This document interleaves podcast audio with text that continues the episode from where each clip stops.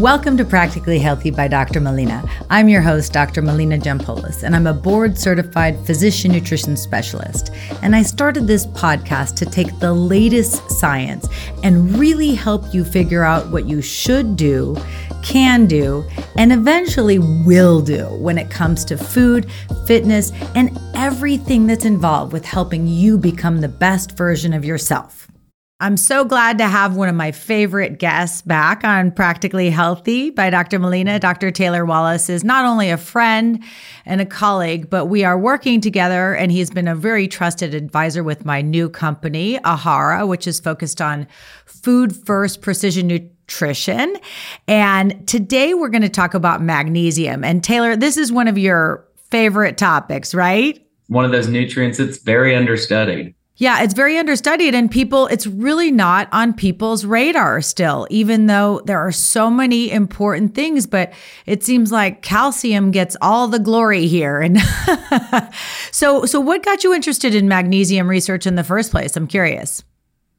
Well, you know, magnesium is involved in over 600 uh, enzymatic reactions in the body. So every cell in your body really needs magnesium. And we've traditionally thought about magnesium in regard to heart health and bone health, but our cells extend so far beyond that. And there's so much new ground to be conquered. Uh, so we moved more into the exercise space, uh, but also, um, as you know, as a clinician, um, checking an individual's magnesium status is quite difficult um, because Magnesium is regulated by the body. We've been working to develop accurate uh, clinical measures of an individual's magnesium status so that clinicians like yourself and others uh, can monitor their patients and give them better dietary advice around magnesium.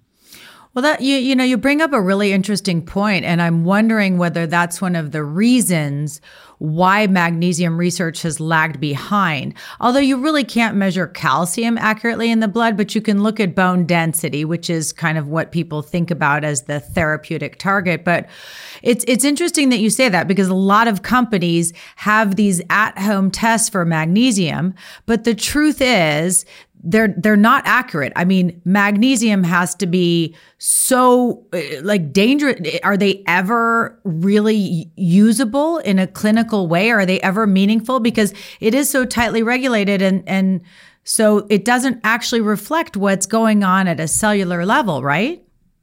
Right. And if you look at serum magnesium, which is the most widely used measure of magnesium status, you really only see problems in patients that are in critical condition in the ICU uh, that are already hospitalized, because again, your body regulates it. The issue is that 99% of magnesium is inside the cell.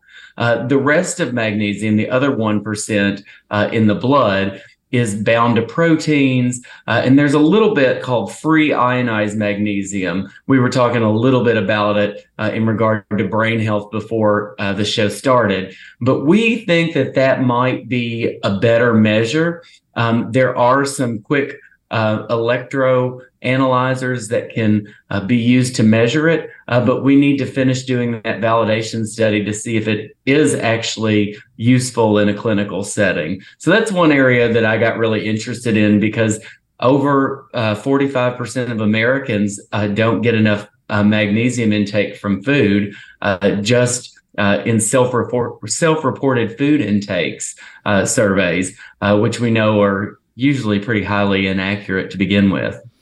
Yeah, no, and I, I think, you know, one of the things that, uh, I mean, in the foods, honestly, the foods that contain magnesium, leafy greens, beans, whole grains, nuts, and seeds, most Americans aren't eating enough of those foods in the first place. And I think it's really important for people to understand that because our soil quality has deteriorated so much over the past 50 years with industrialized farming that even if you're getting a few servings of those foods a day, you may not be hitting the magnesium targets, right?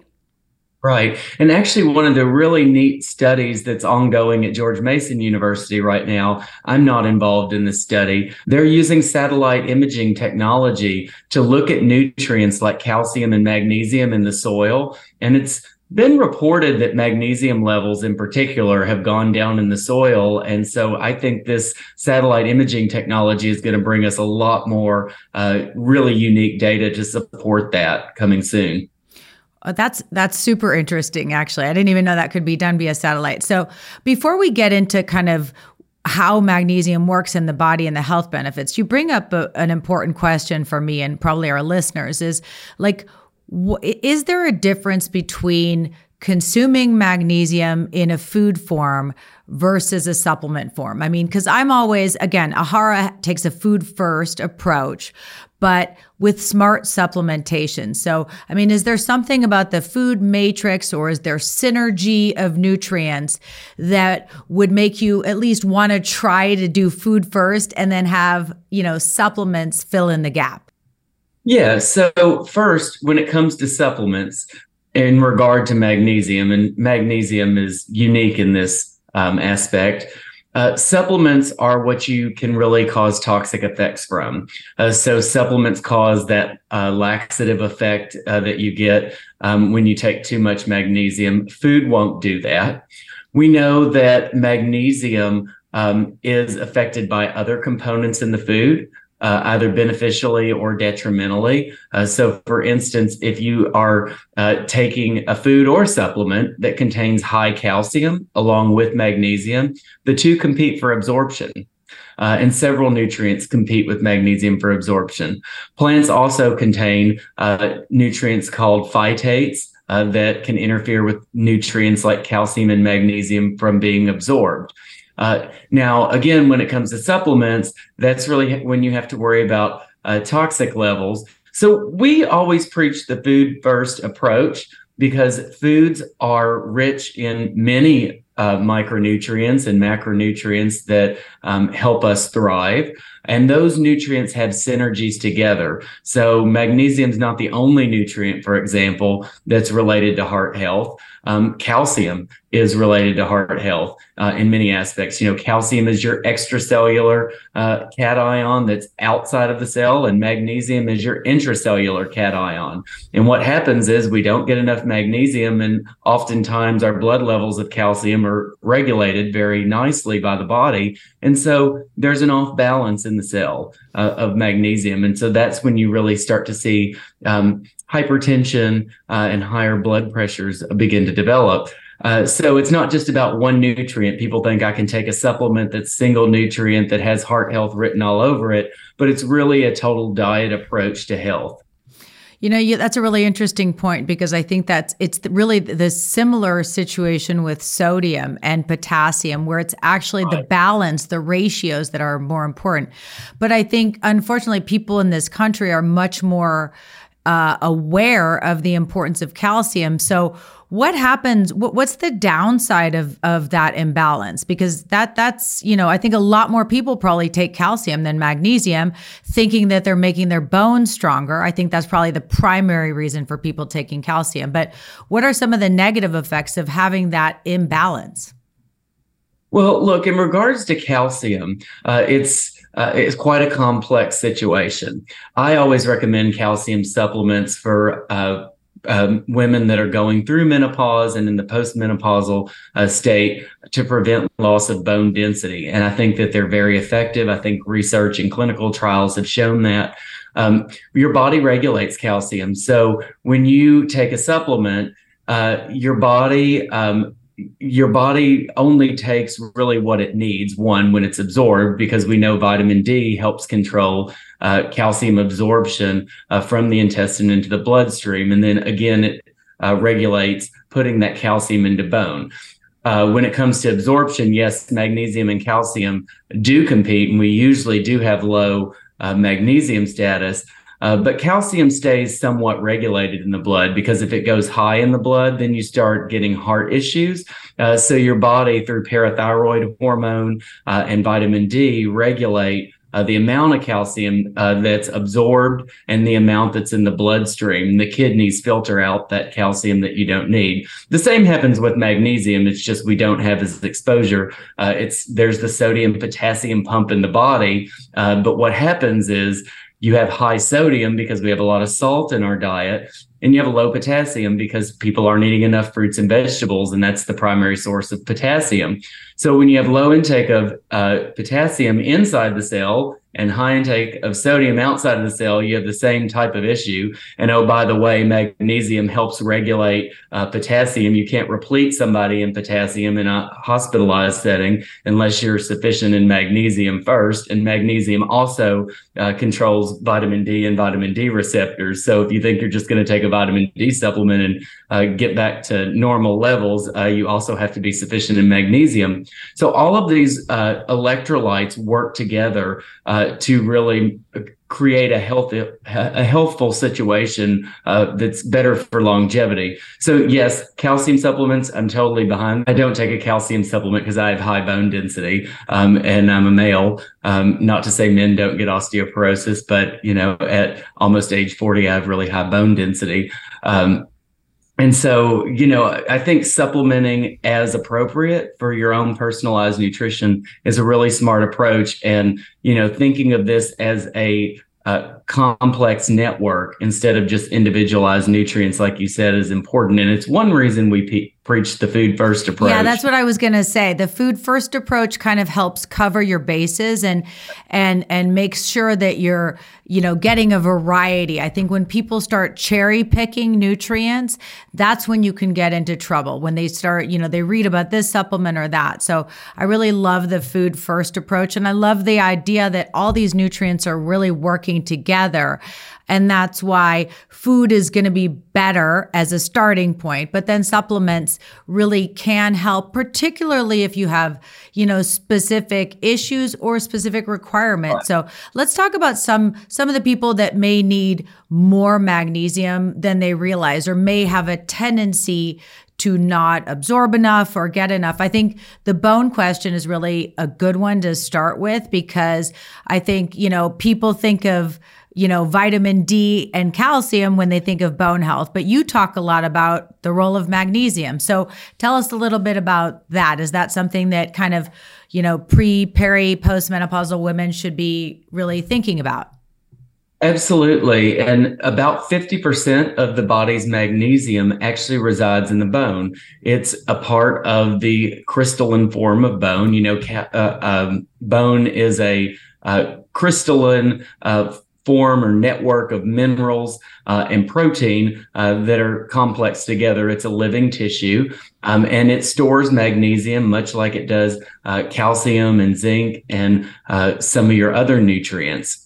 Um, other people who are um, at risk of uh, of vitamin D inadequacy, um, not just postmenopausal women. Uh, you know, magnesium inadequacy is uh, fairly rampant across the U.S. population again because the, the, people aren't eating their fruits, vegetables, whole grains, beans, uh, nuts, beans, um, all of those foods that are rich in magnesium and other minerals that we also need. I remember those beans are also good sources of iron and zinc and all those other uh, types of nutrients. Uh, people that are at risk uh, about 50% of the population, a little less than 50% of the population, don't meet current dietary recommendations. Now, outside of those people, maybe you're gluten sensitive or have celiac disease. Um, those uh, types of, of, GI diseases can uh, result in chronic diarrhea and therefore you not absorbing the magnesium in your body. People with type 2 diabetes, um, have increased urinary magnesium excretion, so the uh, kidneys are filtering too much uh, out, um, and that that is uh, fairly common in type two diabetics.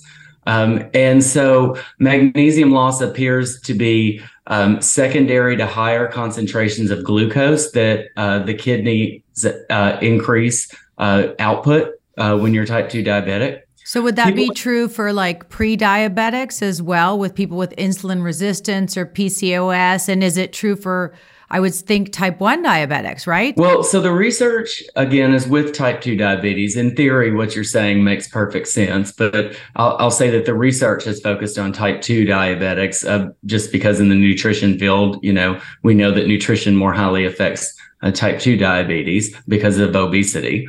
Um, the other group that is at risk for um, magnesium uh, inadequacy are people that are chronic alcoholics, um, people with alcohol dependence, or people who uh, can binge drink uh, because they tend to have more gastrointestinal problems like diarrhea, um, resulting from pancreatitis or renal dysfunction, uh, or even excess magnesium uh, in the urine, right? Because alcohol acts as a diuretic. Um, they're also prone to vitamin D inadequacy, which again uh, is involved with magnesium regulation and that whole parathyroid hormone that I mentioned. So I think when you know when it comes to heart health, just to just to continue the conversation, I mean, there's an interesting role for magnesium in blood pressure regulation, right? How, is that just part of the uh, does it actually help with the elasticity of the blood vessels, or what? What? How? What's the mechanism for that? Tell us in, in simple terms. Don't use too big a.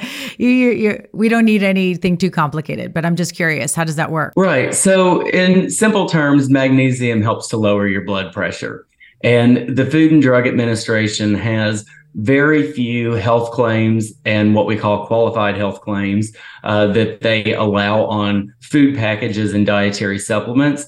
And magnesium and hypertension is one of the very few oh, uh, wow. uh, claims that FDA, yes, actually just approved in the last two years. I was actually um, a part of the group uh, that submitted the petition uh, and the data for it to uh, be uh, have a qualified health claim. I mean, that's relevant. I think one in three adults have high blood pressure, so that's uh, that's a very good reason.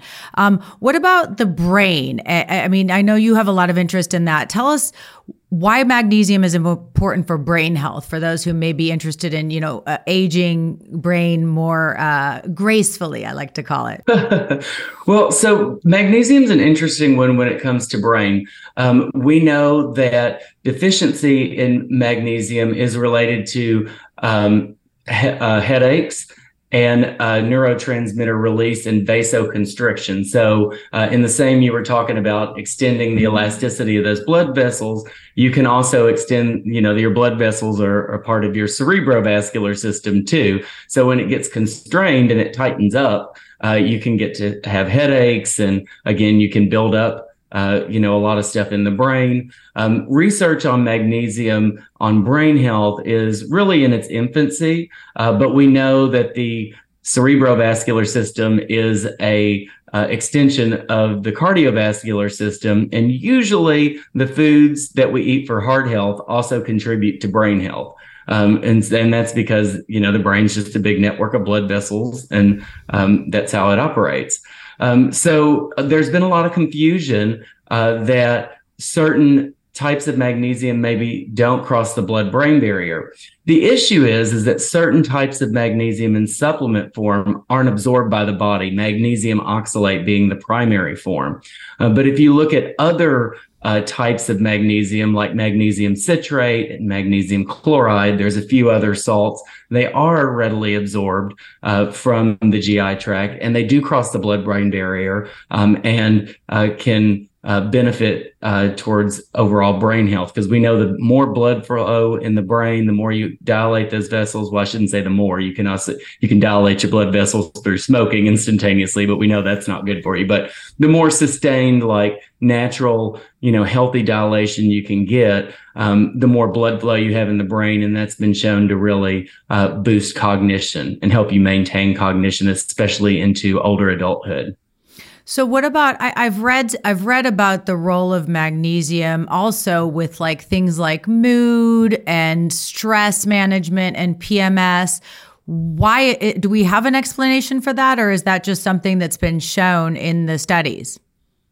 Not really. Um, so there's not a lot of data uh, currently that support magnesium intake and mood. Now, look, I guess you can say if you don't have a headache because or a migraine, that you're probably going to be in a better mood. Um, but you know that's kind of research is really hard to begin with. So there's a lot of things that play into that that are really hard to measure versus something like cognition, where we can measure, you know, plaque buildup uh, in the brain in Alzheimer's patients where there's like hard data points. Right. Um, yeah, so it's a really hard space. So what about I, I I think that with insomnia there there is fairly decent research, right? That uh, a deficiency that it could it could potentially help.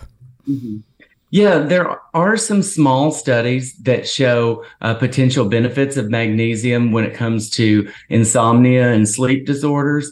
Again, we need larger clinical trials. Those things are a little more subjective uh, between uh, individuals, and it makes it a little bit harder to study. But I think it's very much an emerging area of research, and we know um, even with my studies in the exercise space, uh, we're starting to see that um, magnesium can affect uh, how the mitochondria, uh, which are the energy producing organelles inside the cell, work.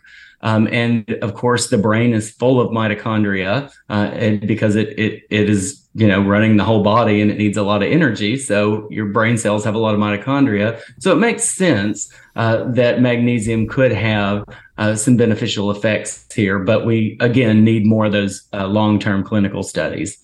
It's interesting that you bring up mitochondria because that's something that's a prominent dysfunction in diabetes. So maybe that explains some of the benefit in terms of diabetics as well. So not only do they lose magnesium through the urine, but they're also having, you know, impaired mitochondrial function. So maybe it's supporting that. So tell us a, tell us about the research and exercise. So what else what else? It's it's it's a muscle thing, right? That's that's with the role it plays or is it right. is it muscle mitochondria? How can it help? Uh, you know, with exercise performance or recovery. What what's that all about? Yeah. So, well, going back to biology, and again, we're starting very, this is very young. Uh, we're running one of the first clinical studies that's really going invasive. I mean, we're taking muscle biopsies. So, we're taking chunks of people's muscle out of their leg. Actually, they're trained cyclists uh, that are Olympic level cyclists. We're, ta- we're taking chunks of their uh, muscle out. So, you can imagine how expensive that study would be to have a trained cyclist let you do that a couple of times. Um, but the um, myoglobin, which is um, the protein in the muscle that traps oxygen from the blood, um, the center of that protein is magnesium. So, you know, magnesium is very important for that oxygen transfer in the muscles and how your muscles use oxygen and then uh, let off uh, CO2 and other uh, molecules. Um, my, the mitochondria also utilize magnesium. And you can think of the mitochondria as like uh, cooks in the kitchen, right? So if you think of a restaurant that's super busy, your mitochondria are your chefs in the back. And so, you know, if your mitochondria have a lot of people in at rush hour and they're just going as quick as they can and like they can't keep up, maybe people are sending their orders back and the kitchen starts filling up with like old orders and plates and they're not able to really function appropriately. And our theory is, is that magnesium can really help clean out the kitchen um, and keep those mitochondria functioning at uh, an optimal pace, which we know for longevity, again, is really good. So it's not just about sports nutrition, but we want to keep people, you know, at their tip top shape where our bodies are kind of like machines. They, and as we get older, we need to make sure that we re-oil them and make sure that, you know, they're, they're working efficiently. And so that's kind of how I describe in layman's terms what magnesium could potentially be doing in the mitochondria. But again, we'll um, need about, you know, four or five more months before we have the statistical na- analyses and and manuscript published to really uh, give you a, a, a, for sure answer on that. oh, well, that's exciting. It sounds it sounds you know it it it. It gives a lot of reasons. Everything that you're describing, I mean, I, I really, it, it's astounding to me that magnesium hasn't had a more prominent role in in the in the conversation about nutrition you know because there's just so many potential benefits. I mean what and and the other one that people maybe think about and maybe they don't is, is just regularity and and avoiding constipation. I mean that's and i mean that's why magnesium oxide which is the one you know that is poorly absorbed but can really cause diarrhea. On the other end it it can help promote regularity and is, is that for from a kind of a relaxation uh, of the um, of the muscle in in the gut or do we know the mechanism of that um, yeah. So, I mean, for instance, milk of magnesia um, provides about 500 milligrams of uh, elemental uh, magnesium as magnesium hydroxide. And, you know, the cells, the GI tract, you know, when it comes to calcium and magnesium and other minerals, it's very selective. So, for example, your body only absorbs about 600 milligrams of calcium and magnesium, if you want to throw that one in there, uh, at a certain time point. So, uh, I always tell people this on the calcium side, you know, a lot of postmenopausal women think they can take a 1200 milligram a day calcium supplement and they're great for osteoporosis. Well, their body doesn't absorb half of that and they poop it out. Uh, magnesium just kind of speeds that up. That's why you usually take one of those big magnesium like shakes before you have a colonoscopy because it clears everything out really quick. Um, so yeah, that's been long well established. But again, that's just with supplemental magnesium. Uh, food magnesium uh, won't do that. Um, or won't it, it, but actually, so is it is it that the foods that are rich in magnesium generally are rich in fiber too, so that they work synergistically to help regularity? Is that is that more of the story? Yes, and also when it comes to food, you have to think it's a more slow absorption because your body has to break down the plant cell wall for the magnesium to come out uh, and be absorbed in your body. So it's not hitting your system all at once. Yeah, no, I think it's so cool, and and it's why you know I chose magnesium as one of our key nutrients for Ahara because really, I mean, if you're interested in brain health, heart health, metabolic health, healthy aging in terms of how your bones function, um, and, and, even, you know, uh, uh, exercise for the more, you know, athletic person. I mean, in my mind, there's really nobody that cannot benefit from having more dietary magnesium. And, and you know, as much as I'd love for people to get it all from food, I, I, think that's probably not realistic for a lot of us, but I still think we should keep trying. So, um, do you have any le- closing thoughts, your favorite magnesium rich foods and how do you, how do you get them in regularly? Cause you gotta, you gotta practice what you preach and do the food first, right? I do, but I also am very practical. I do take a magnesium supplement. Um, magnesium is also the center of the chlorophyll molecule in plants.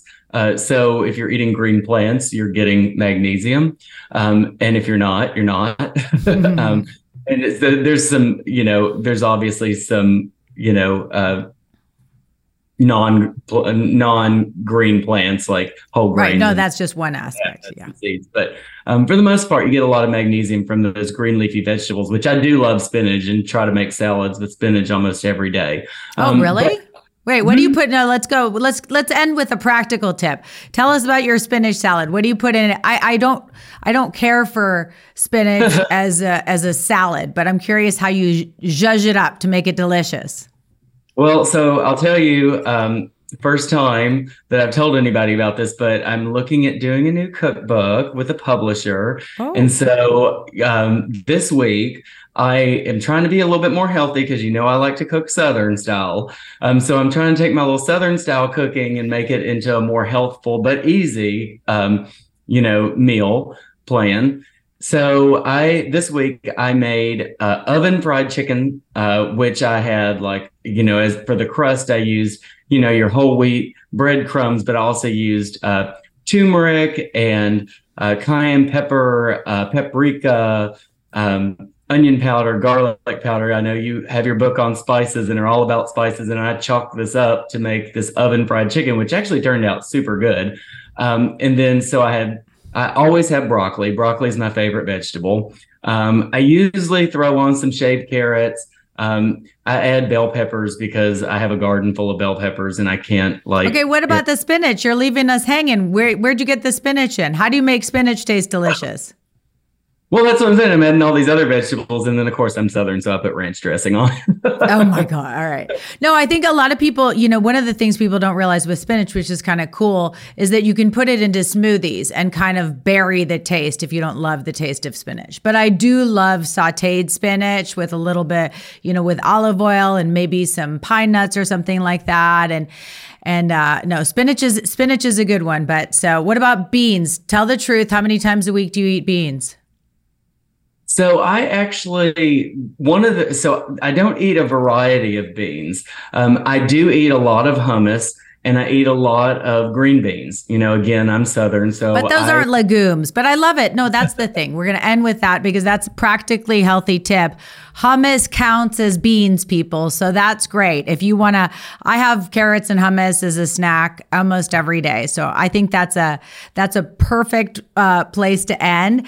And we appreciate all your magnesium wisdom. I'm looking forward to hearing more about the cookbook and also the results of that study uh, in athletes. I think it's going to be super interesting. And you know, but I think we can say even though there may not be definitive evidence with some of these things like mood and PMS and even insomnia and stress management.